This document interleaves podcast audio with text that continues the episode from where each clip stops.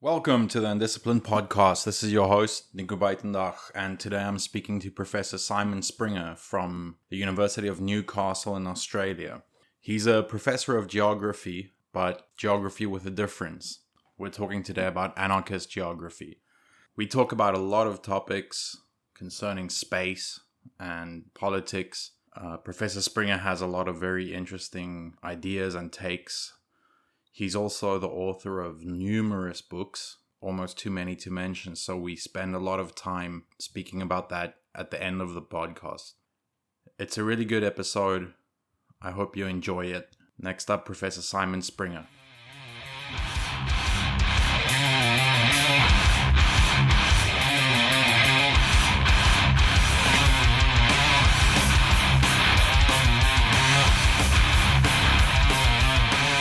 Just to start off with, do you mind just telling me a little bit about your personal or academic background? You're a professor of geography now at the University of Newcastle in Australia. Yeah, yeah I've been here for, I guess, about nine months now. Um, coming from the University of Victoria in Canada, which is where I'm originally from. I grew up in BC. Um, I did my undergraduate at the University of Northern British Columbia in geography. Uh, I did my MA at Queen's University in Ontario, also in geography, and then I went back to BC for my PhD, uh, again in geography at the University of British Columbia. After that, um, my first job was at the National University of Singapore, and I was only there for about a year and a half. Took a job at the University of Otago on the South Island of New Zealand was there for about a year and a half, and then uh, moved to back to Canada to Victoria at the University of Victoria again for uh, I guess it was almost seven years, and then when this position came open, it was you know thinking. I guess I could spend the rest of my life in, in BC, but life's meant to be an adventure. So we took the adventurous path and decided to come here. Oh, that's really cool. So you you started studying geography from undergraduate level. Yeah, yeah. I mean, I wasn't. It wasn't. Um, you know, coming out of high school, it wasn't something that I was all that interested in. I mean, I, I think I took geography 12 when I was in high school, and it was just I wasn't. Mm. You know, I wasn't a good high school student at all. I wasn't interested. I at that yeah. time, all I wanted to do was play in a metal band and was kind of my parents that wanted me to go to university and I didn't at first. I actually well, I went I think for a year and then I dropped out for about six years and played in a band and then you know, didn't feel like yeah. living in a, a tour van with three other guys for the rest of my life. So I decided to go back to school at that point and I took a, a variety of classes like uh, some psychology and history courses and I came across a social geography course that sounded interesting and um, took that and it was taught from a feminist perspective and it really opened my eyes and showed me that you know not only could academia be something um, that's done with a social justice imperative behind it, but that geography was a you know a key kind of conduit to that kind of academic work and research and what I was getting out of history and, and psychology at the time, it wasn't, you know, nearly as interesting because it didn't seem as connected to real world events as geography did. So, yeah, it was uh, feminist geography was really my first, you know, sort of love uh, for geography as a discipline. It opened my eyes and uh, set me on this path.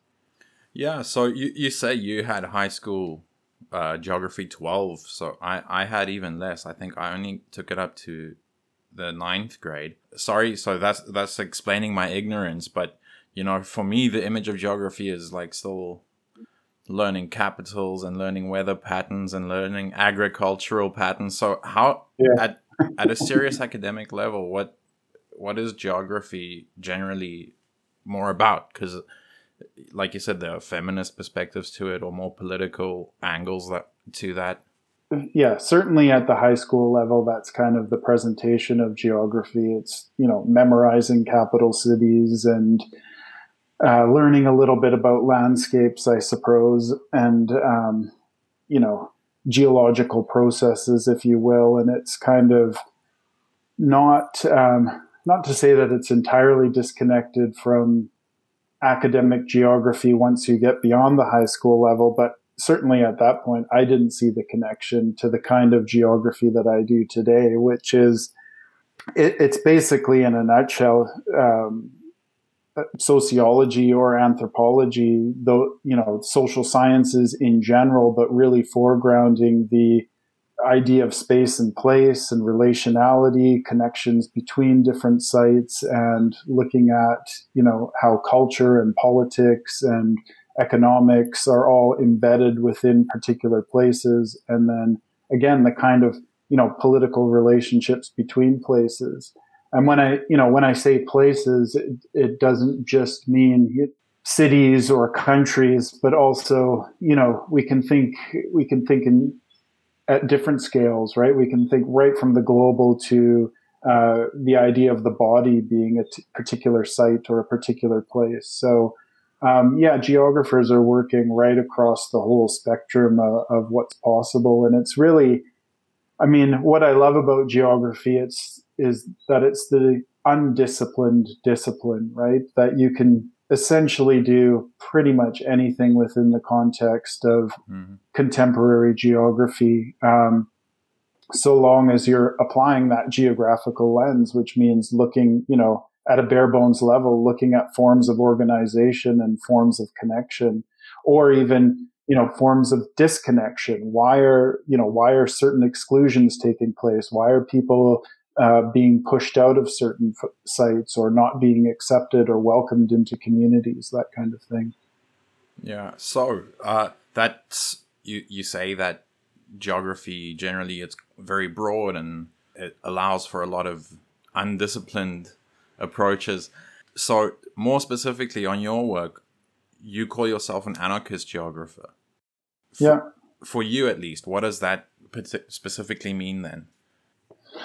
Yeah, I mean, I guess what's in a word, right? What's in a label? I, I don't know. To some people, I'm an anarchist geographer. To some people, you know, I I'm a Cambodia expert, whatever expert means, right? I always sort of uh, reject that label because I'm no expert. I'm somebody who does research in Cambodia, but Cambodians themselves are obviously the expert. But you know, these are just the different kind of labels that are thrown around and um, in some ways I want to push back against them and say I'm I'm not anything. You know, even even the name Simon Springer. You know, what is that? Am I am I we ha- we have this idea in academia that academia that we put our names on our books and our papers, and therefore we are the authors and creators of that knowledge. When in fact, you know, nothing I've ever written hasn't been uh, built upon the work of other people, right? And this is the the nature of relationality is that it's all fundamentally connected. So,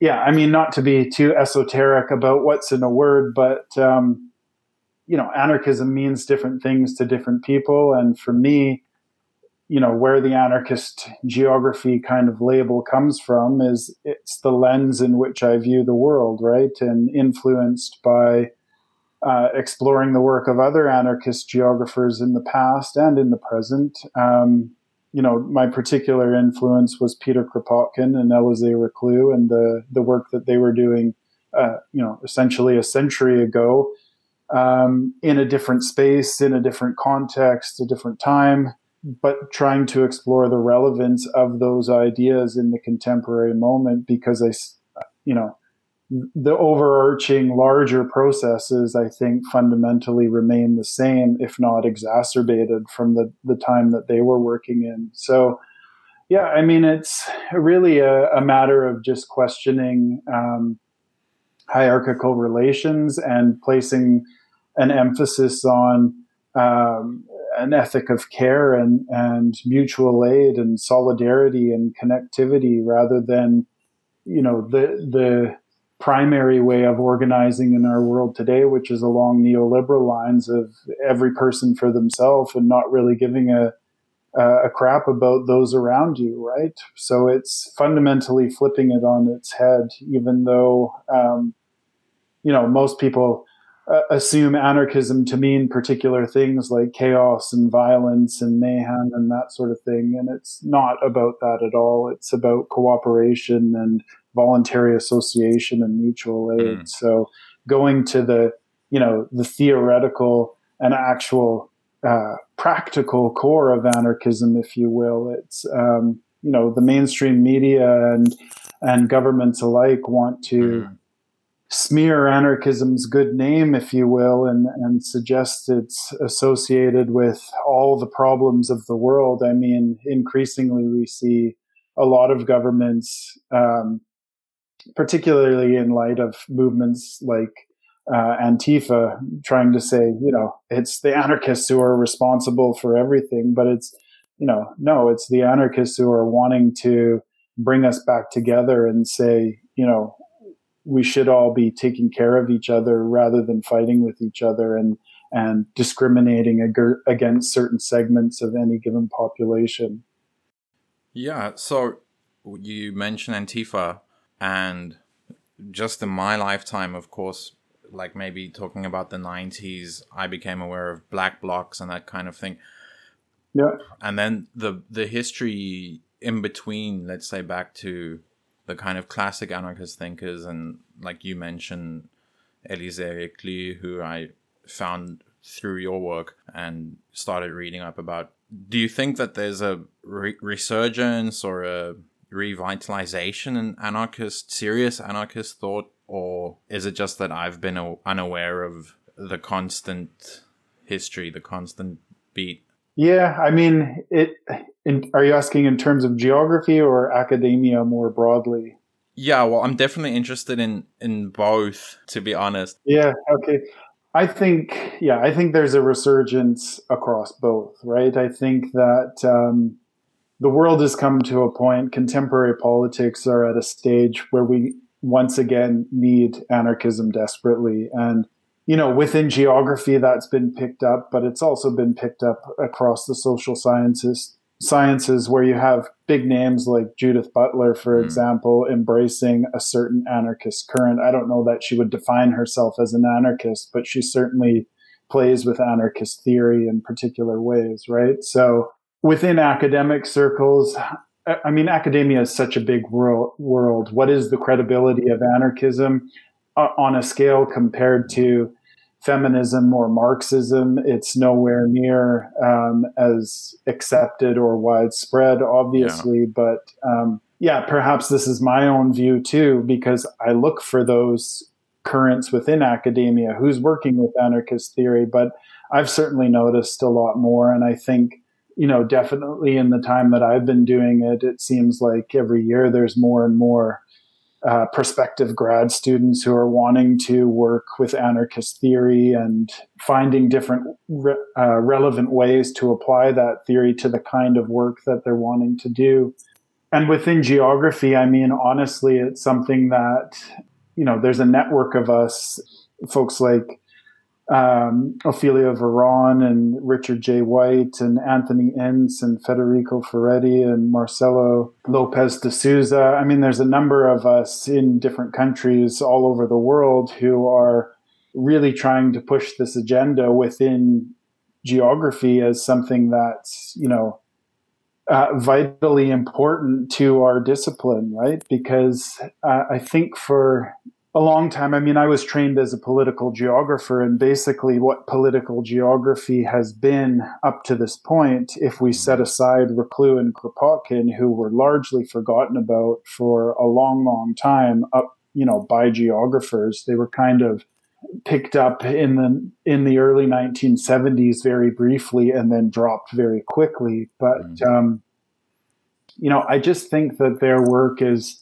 critically important to what's going on today. And as, aside from those folks, the bulk of political geography has been focused on a state centric perspective, right? So anything is yeah. sort of fair critique within the realm of, of political geography, but there's this uh, set of blinders that people have been working with where, you know, you make a critique of the state moderately, but never to the point of saying, okay, the state is fundamentally one of the key problems, right? And it's going back to Kropotkin in particular, who emphasized that you cannot separate the state from capitalism, that those are two interlocking systems.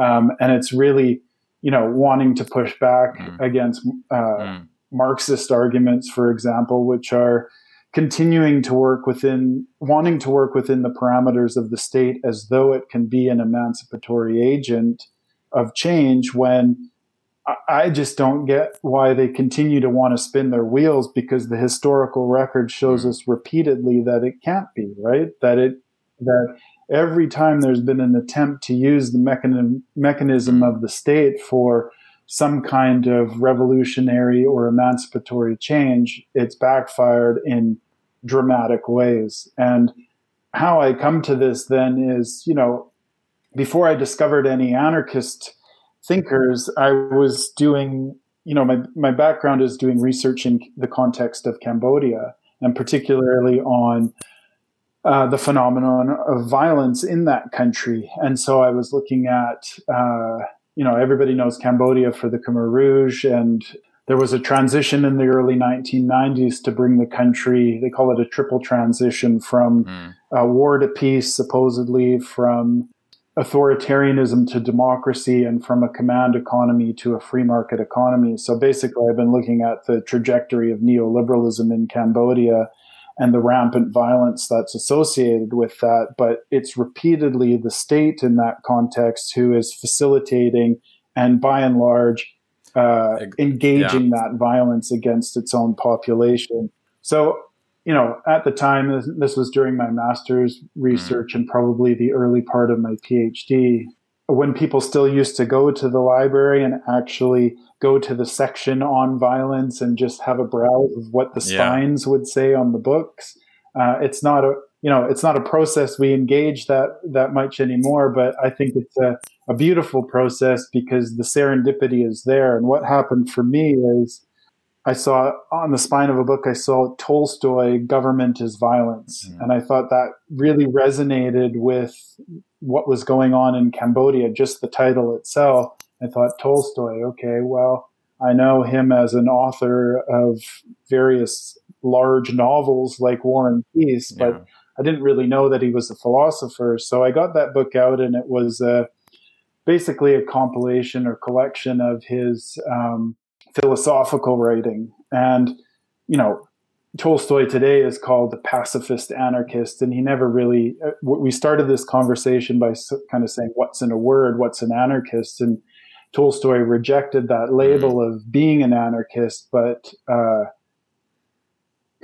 for for his own particular reasons. But fundamentally, he was working with anarchist theory and and deeply inspired by anarchist thinkers, and it was through serendipity of finding that book that you know made me discover Kropotkin and Reclus and um, enabled me to see again the, the the kind of blinders that were being uh, affected within the larger context of political geography at the time, which wasn't making sense for the kind of work that I was doing, where the state was the you know the key actor and the key you know a- agent of culpability, if you will, in terms of the violence that was being expressed in that country.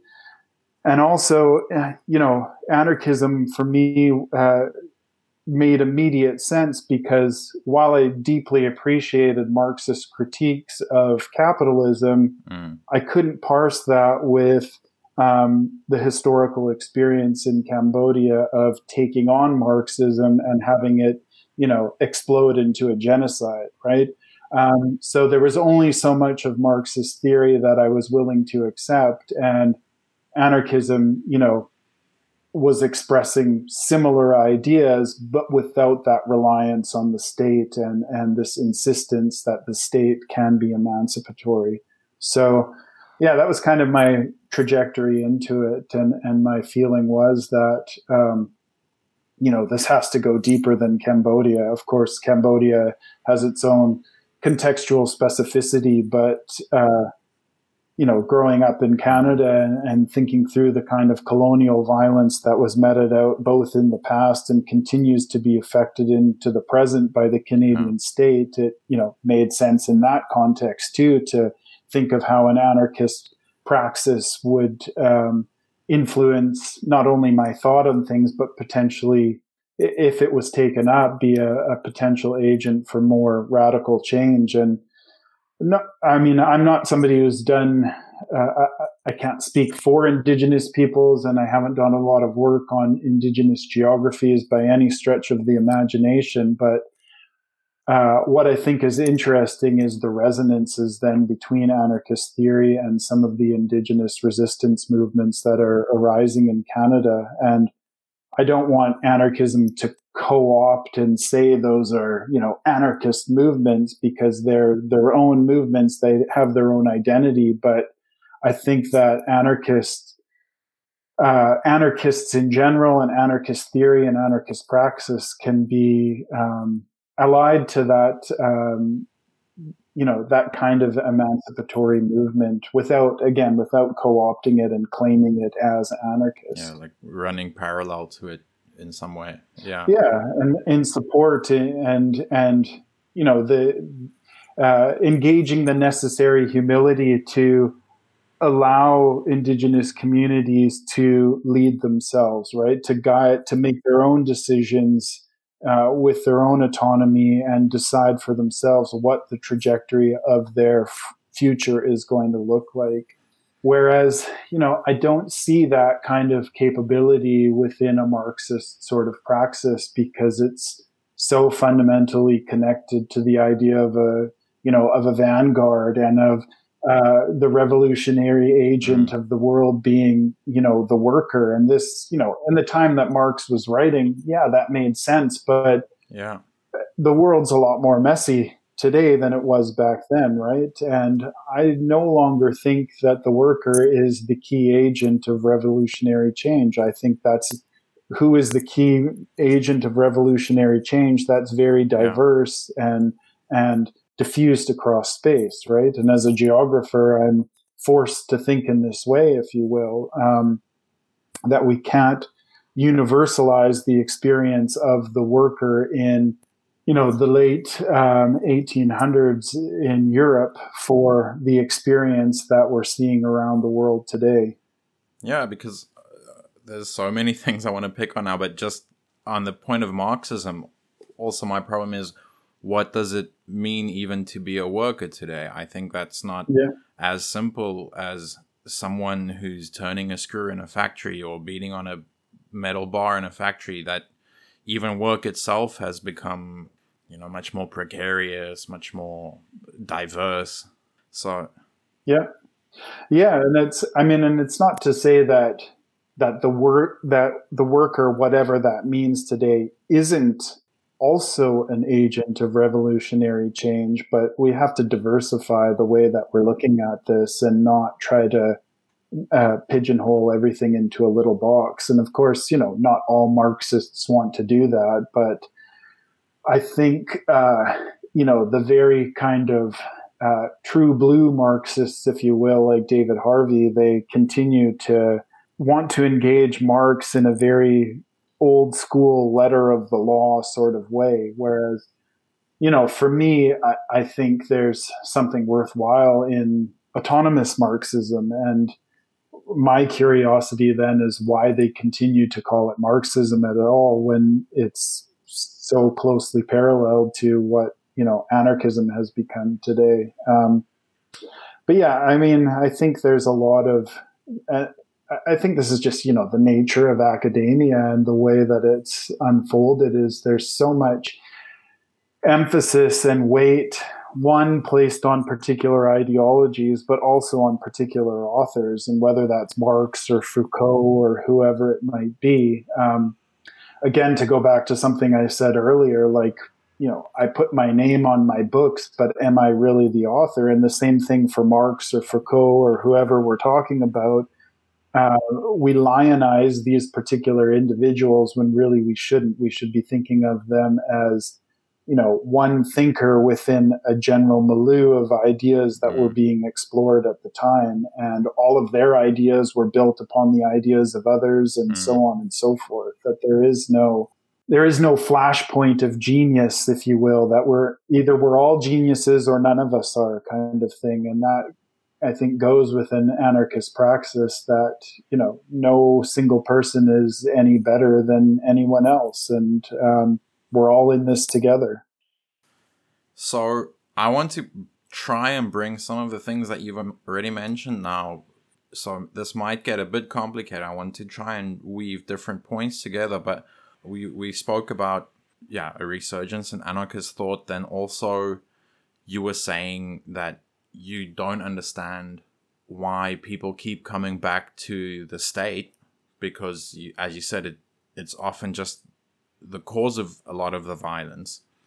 And i think this is just maybe my own pet theory or observation that one possible explanation for a resurgence of anarchism could be at least okay for me this has been a big reason why i've turned to it is because of the threat of climate the climate crisis. You know it's something when i wake up in the morning i think about the climate. And um, my field is in international law so that's very much based on the idea that states can do something about clim- the climate crisis.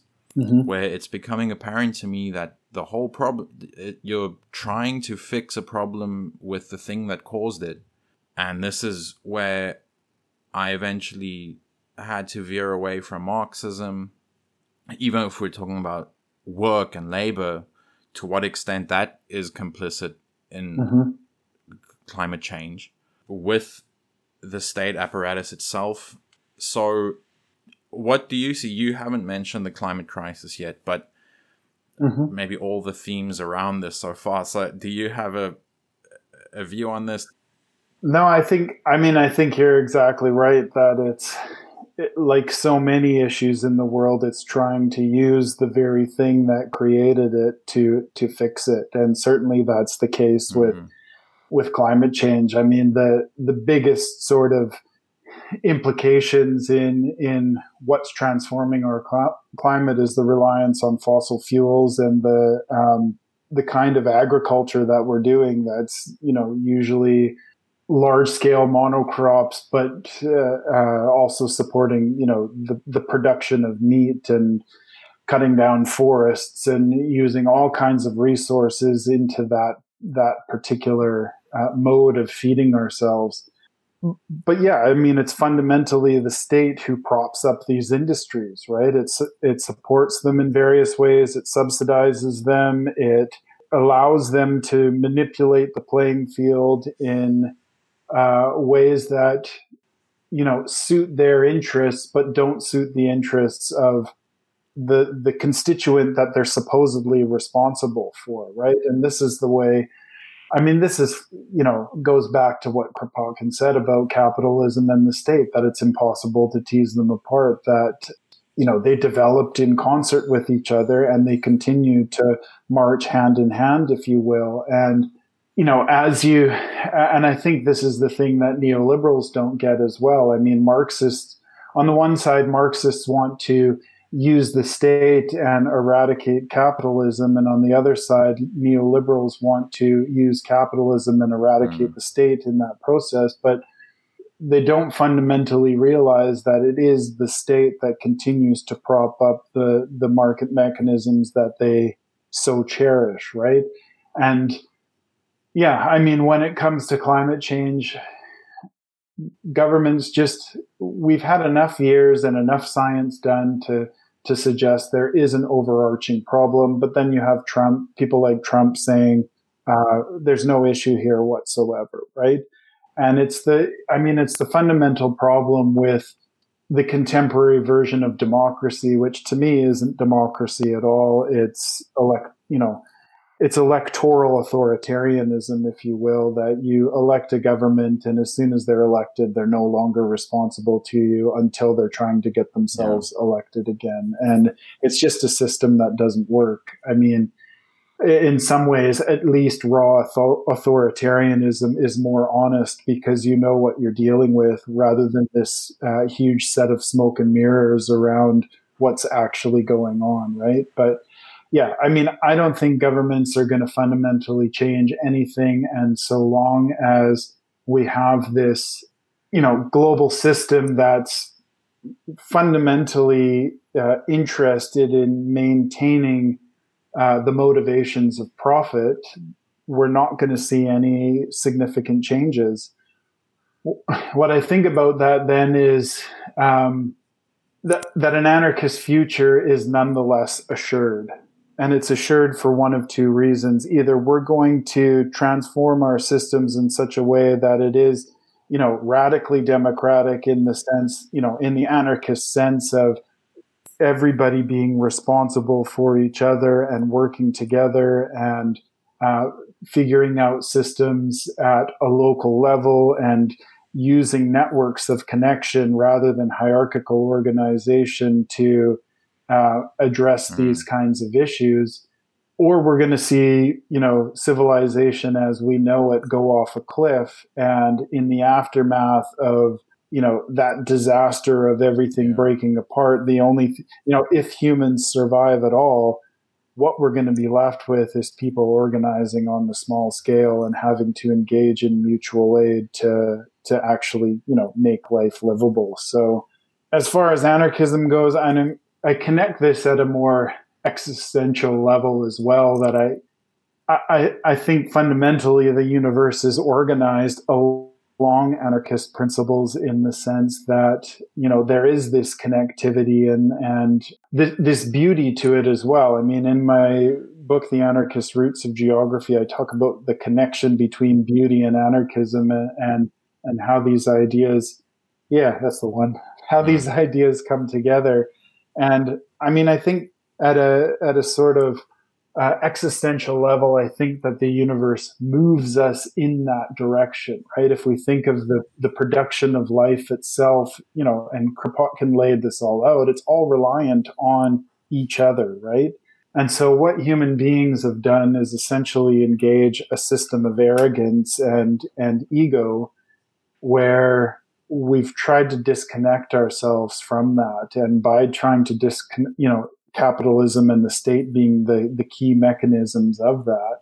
But through that kind of disconnection, we've disrupted a system that wants to bring itself back to equilibrium. So if humans are to survive as a, as a species, we need to humble ourselves and realize we need to live within the parameters of the environment and the biosphere, which you know hosts us and give us gives us life and which we are fundamentally connected to rather than mm. continuing to push this uh, uh, well effectively a eurocentric idea about the separation of of humans from the world man against nature if you will right that this is you know it's one of the most problematic ideas i think that we've ever developed because it, it, it just really well, it it set us on the path that we're on today. That um, nature is something to be conquered and and submitted to our will, and we are a, a, tiny blip in the larger context, both of the world but the universe at large. But you know, within the context of our own biosphere, we, we've now encapsulated it in such a way that it looks like a human world, if you will, but uh, there's other scales of analysis which with which we could look at that equation, whether it's at the level of bacteria or viruses or or even ants. You know, the biomass of ants is much larger than the biomass of humans all put together, sort of thing. So we are still just a small part of this, and if we don't learn to play nice, I mean, as with any species, the system will correct itself and and move us out, right? So we either learn to adapt and and for me that means adapting by uh, engaging in the anarchist idea of connectivity and mutual aid once more or you know we face our own extinction. So you say that anarchism is inevitable if it's not if we don't decide it's going to happen through societal collapse. But just yesterday, I was rereading the newest little book by Bruno Latour, where he says it's clear to him that the Mm-hmm. I can't remember the word he uses, but let's say the elites or the one percent or whatever says Americans and, and Brits have made the conscious decision of saying we don't share the planet with the rest of the world anymore. He says it's not a shared space anymore, and we're talking about two two worlds and one not one half, like let's say one percent of those two worlds has said that to hell with the rest of you. Yep.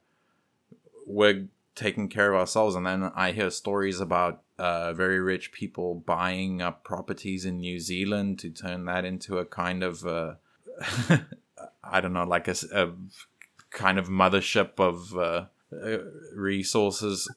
so I suppose my question is, and where I might uh, differ from you, is you see a kind of natural balance being restored. Where for me, I see this crisis as really continuing, like this logic keeping repeating itself and really exacerbating these asymmetries. Yeah. So I mean, I, I I don't think we're on the I don't think we're correcting quite yet. What I'm saying is Mm. if we don't change, like there's there's only so much of this that the planet can take, right? We know that that there's a carrying capacity to the earth and if we go over that limit and we're already over it, but we if we go over it to an extent where it's no longer able to sustain human life, well, there's going to be this massive collapse, or no longer able to sustain even the you know the systems that we've produced, right? But yeah, I mean, as you said, we see these rich elites creating you know doomsday properties, if you will, to protect themselves and certainly I agree that the world has been enclosed in all sorts of ways where it's very difficult to think of free spaces that have not been captured and uh, capitalized upon either by the state or individual actors. And Or I mean, to interrupt you, but you know, Elon Musk trying to uh, take it outside of the planet. Yeah, yeah, exactly. This, yeah, I mean, this. I mean, it's perverse, isn't it? Right? This idea that, uh, and you even have top scientists saying, okay, we better start colonizing other worlds because, or else face our own extinction. And for me, it's like, and even this ridiculous sort of uh, question about extraterrestrials and that sort of thing. I mean, to me, that's all nonsense because not that I don't think there's other life on other planets. I think there probably is, but that life is intelligent enough to realize that the best way forward is not to think of how am I going to colonize other places, right? It's about living within the context of that own biosphere. And humans are exceptional in their idea of thinking they can transcend the bios, you know, the biosphere from which they, they were produced. But um, what I'm tr- what I'm trying to say is that I think that um, this trajectory that we're on, there's only so much that the planet is going to take, either in terms of our planetary systems, right? That they're going to start collapsing, and whether that's you know the the atmosphere being able to support life, or uh, enough water for us to drink, enough non-polluted water, all these sorts of things, transformations in weather, being able to grow crops, all that kind of stuff, or and probably in concert with that, enough human beings saying enough is enough and overthrowing the system. So, yeah, there's going to be a lot of bloodshed probably in that process of revolt because the state is now so powerful with, you know, it, has weapons that can destroy all of us, you know, in the touch of a button sort of thing. So, hopefully it doesn't come to that. But I think you know, before it gets better and before we return to equilibrium, it's still going to get a whole lot worse, right? But in the long march of history, right, on a geological timescale, human beings are infinitesimally small, right? That we are, you know, we've been here for the blink of an eye and we just don't seem to recognize that, right? That that the fragility of, human existence, uh, because it's so fundamentally reliant on this planet, and this planet.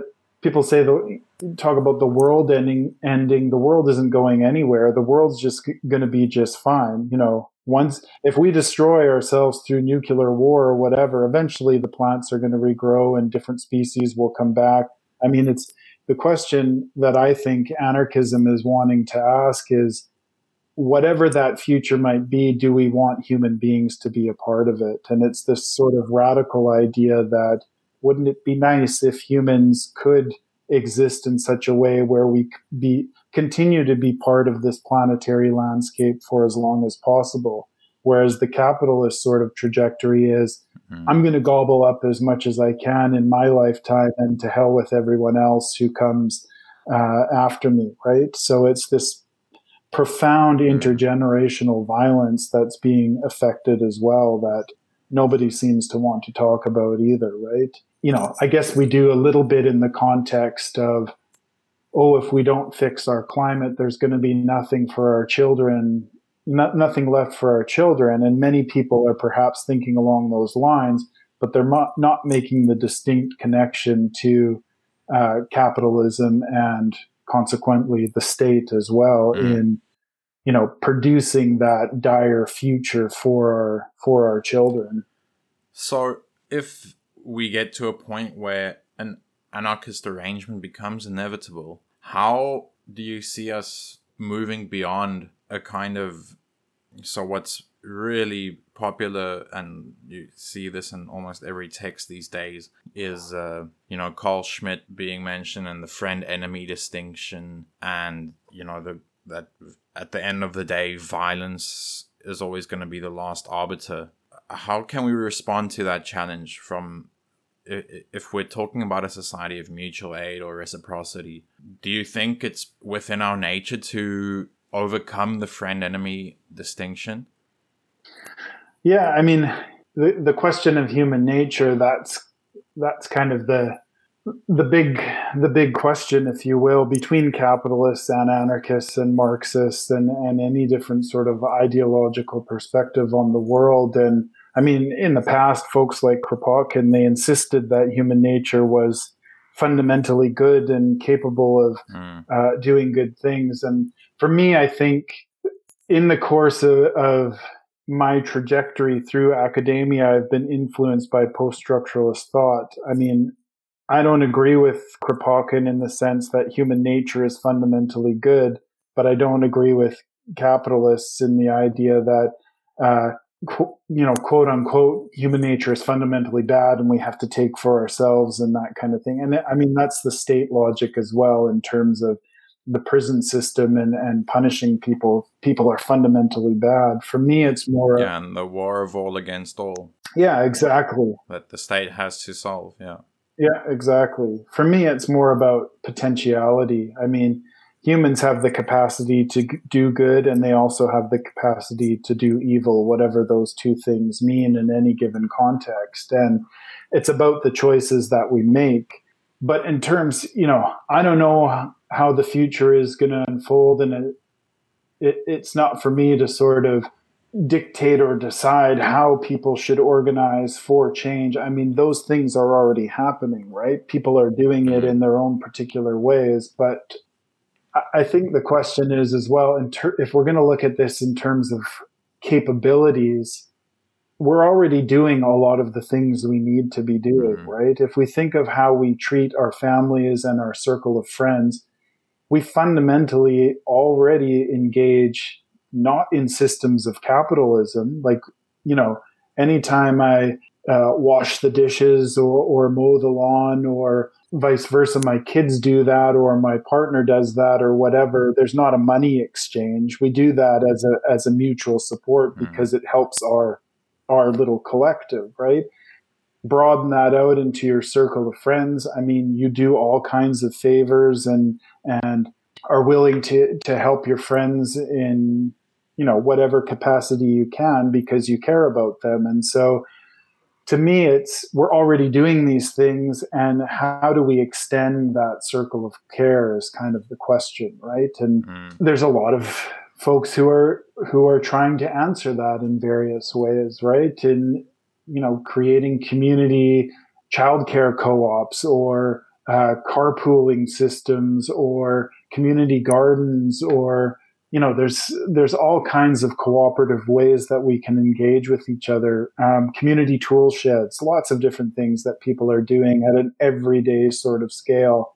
And i think fundamentally that's where the change is going to come from. Can that be big enough to overthrow this violent system probably not that just alone. I think we're going to come to a point of distinct confrontation. And I think you're right that the question of climate change is going to be the thing that pushes us for either this entirely dystopian world where it's a a matrix like scenario that we're all under the heel of like very much under the heel of a global oppressive regime or things are going to change, you know, for the better once people enough people start to push back. And we've started to see hints of the potentiality of this. Um, you know, I have a lot of problems with the way that the Extinction Rebellion movement has been organized as a sort of vanguard uh, kind of movement, but it nonetheless hints at the potential of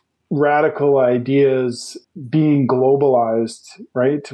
I mean, this is a movement that didn't exist two years ago. If you asked anyone what this movement is, nobody would would know. But it's been able to plug in to a certain level of of people's consciousness who formerly might not have been radicalized in any capacity to think about climate change different and to want to do different things. So, I mean, next week here in Newcastle, we have a, a, student strike against climate change, for example. And I mean, when I was growing up, you know, th- this wouldn't happen in my school. Uh, there was no, you know, organized student strikes or anything like that. So, yeah, I mean, Extinction Rebellion, it has its organizational problems and, and that sort of thing, but it, hints at a you know a broader uh, willingness to change, if you will. The same thing with Occupy movement. Uh, people talk about that being you know unsuccessful. Well, it fired the global imagination in the time that it existed, and it showed us the kind of networking and organizing that could become possible. So these aren't the movements that ha- will obviously well, Extinction Rebellion, that story is yet to be completely ri- written. But in terms of the Occupy movement, it wasn't the movement that changed the world mm-hmm. in the dramatic sense that people were hoping for, but it was the seed of something new that's coming, right?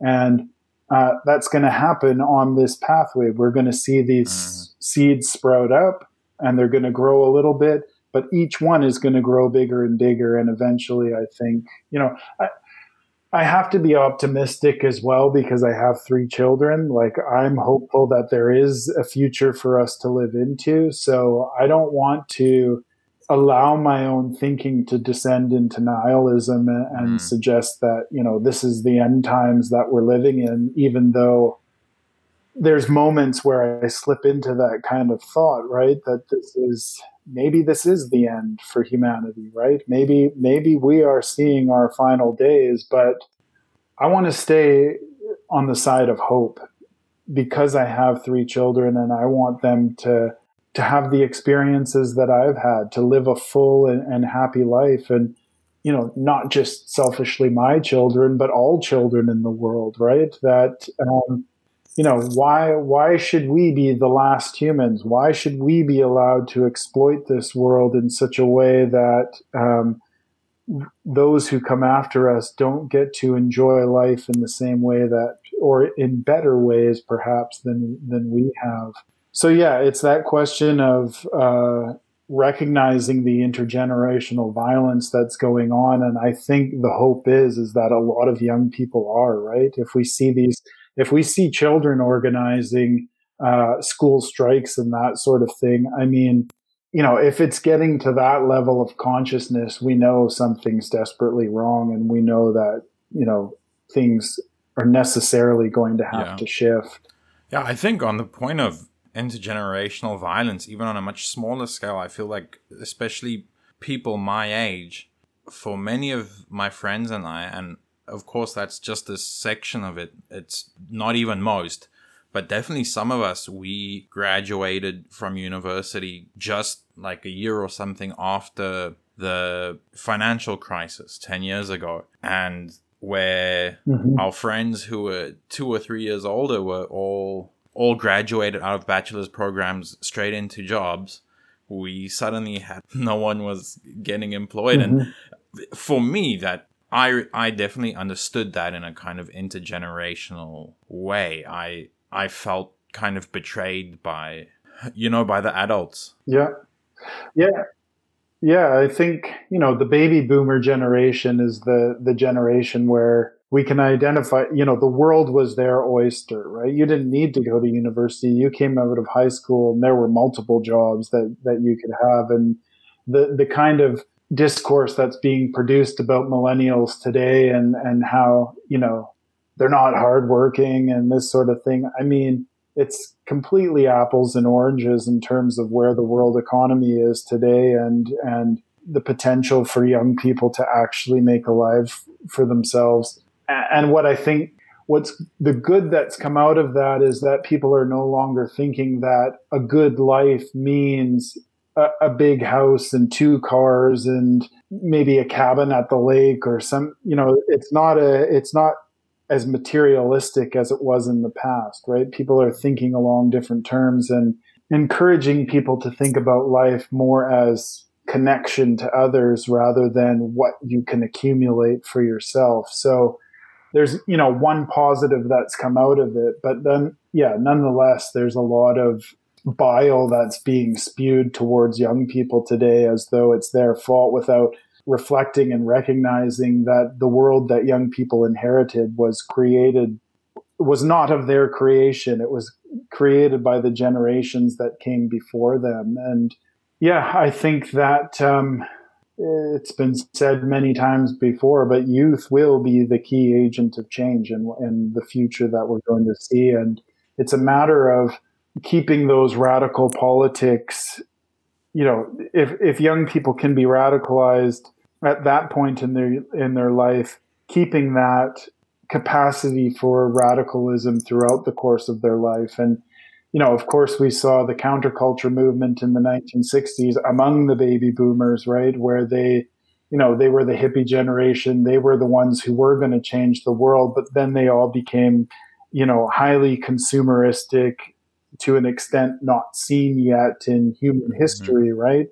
And the question of today is, you know, it's that old guard that's accumulated most of everything. So the young people are being radicalized today, the new hippies, if you will, they're not going to have the opportunity to fall back on consumerism in the same way that the baby boomer generation did. So I think that radicalism is going to stick with them through their whole lives. And, you know, maybe this is then the generation where real change is going to take place.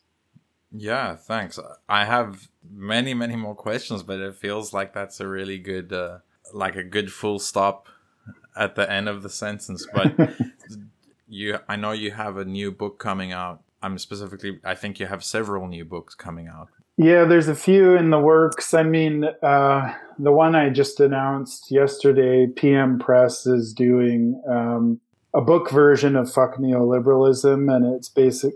The subtitle is Translating Resistance. So the idea was it's been translated into, I think it's 21 languages. It's over 20 languages that it's been translated into, you know, by various ac- academics and activists around the world who saw the resonance of of that uh, that essay within within their own context. So basically, it's a compilation of those translated essays and some reflections from the translators themselves as to why it's how and why this pushback against neoliberalism mm. is relevant in their own context. And then there's a um, I, I've written a new introduction as well, just kind of reflecting on what happened with that that i mean that essay went viral a couple years ago and it was all kind of an interesting case of questions questions about academic freedom. Um, yeah, so it's a, a compilation of those essays. Um, the other books that I've got coming out, currently working on, it was meant to be four books on anarchist political ecology, but we've kind of reduced it to three. Two of them are ready to go. The third volume, we're still putting the finishing touches on. And then um, we've been talking with uh, a publisher about that, but we haven't signed, you know, any kind of agreements as of yet. So, was hoping that project would already be finalized, but it's been moving a little bit slower. But it's still the the thing is, I'm in the final phases of handing in my thesis, Yeah. and I I saw those books. And I really Yeah. want to read them before I have to And especially just from the title. I'm guessing, uh, I think it was it volume three about specifically the state. energies beyond the state. Yeah. Yeah, so I really, I, I mean, it's, I think it's not, I'm not going to be able to uh, read them in time, but Yeah, I mean the pu- the publication schedule is so slow. I mean the book I just announced, you know, I was able to announce it today because it's up on PM Press's website, Mhm. but it's not being released till June of next Mhm. year. So, you know, these anarchist political ecology books, I m- imagine the earliest they're going to see the light of day now in in their final form is 2021, just because, yeah, the publication schedule of any given publisher is, you know, they need a lot of lead time to not only print the book and get it ready, but to do whatever marketing they're going to do and promotion and that sort of thing. So I think we're looking at a 2021 release for those. The other project I'm working on is vegan geographies. There's two volumes of those. Again, probably 2021, they'll see the, the light of day. Uh, those books, I mean, it's, it's trying to come at veganism from a very non-consumerist non-lifestyle veganism perspective right? It's really trying to inject that radical current back into veganism that it shouldn't just be about yeah. oh hey you know mcdonald's is making a vegan burger now. That's wonderful sort of thing. It's like no Mhm. fuck mcdonald's. We should be thinking about veganism in you know along an anarchist sort of lines if you will. And then the other project uh, that I've got in the works is um, with Federico Ferretti, Richard White, and Marcelo Lopes de Souza, Insurgent Geographies, which is another, you know, exploration of uh, anarchist geographies and Mhm. trying to trying to you know cover the full breadth. I mean, uh, for example, Federico works from a very kind of historical perspective, whereas for myself, I think more about you know the current issues that are going on, and it's trying to give a full breadth sort of look at you know what anarchist geographies and insurgent geographies are all about. Um, and that one's meant we're kind of pitching it at a level where it's you know we think it'll be still valuable to folks who are deeply engaged in that literature, but it's kind of like uh, uh, almost like an introduction. If you don't know anything about anarchist geographies or anarchist theory, here's a way to get your feet wet. Um, uh, an easy sort of conduit to enter into that and then explore other avenues. And that one will probably be 2021 as well. So 2021 should be a big year. Hopefully, uh, we can talk again in 2021. Yeah. And also, I have to compliment you on the the artwork for your various books, and especially the Anarchist Political Ecology series. The artwork is really amazing for the covers. Yeah, yeah, thanks. I mean, uh, for me, I lo- this is you know that's half the fun. Uh, If it's got a really standout, awesome piece of artwork on the Mm. front of it, people are going to want to read that book and and want to you know have it in their hands and experience it. So the guy that did the um, the anarchist political ecology, he's his name is Timur, and he he lives in Russia, and I don't think his work was really that widely known. He's been he's done a few metal covers for for metal bands, um, but certainly he's never done like an academic book or anything. But I'm kind of hoping that you know with these books that people will recognize his art and and ask him to do more projects, right? Because yeah, I love putting great artwork. I mean, that's kind of my my whole approach moving forward. Any book I publish in the future, I, I don't want to publish it unless it's got some great artwork on the cover. So yeah, yeah, that's awesome. Yeah, so I don't want to uh, take up any more of your time. So yeah, and hopefully we'll talk soon. Yeah, thank you very much. Awesome. Okay, thanks again.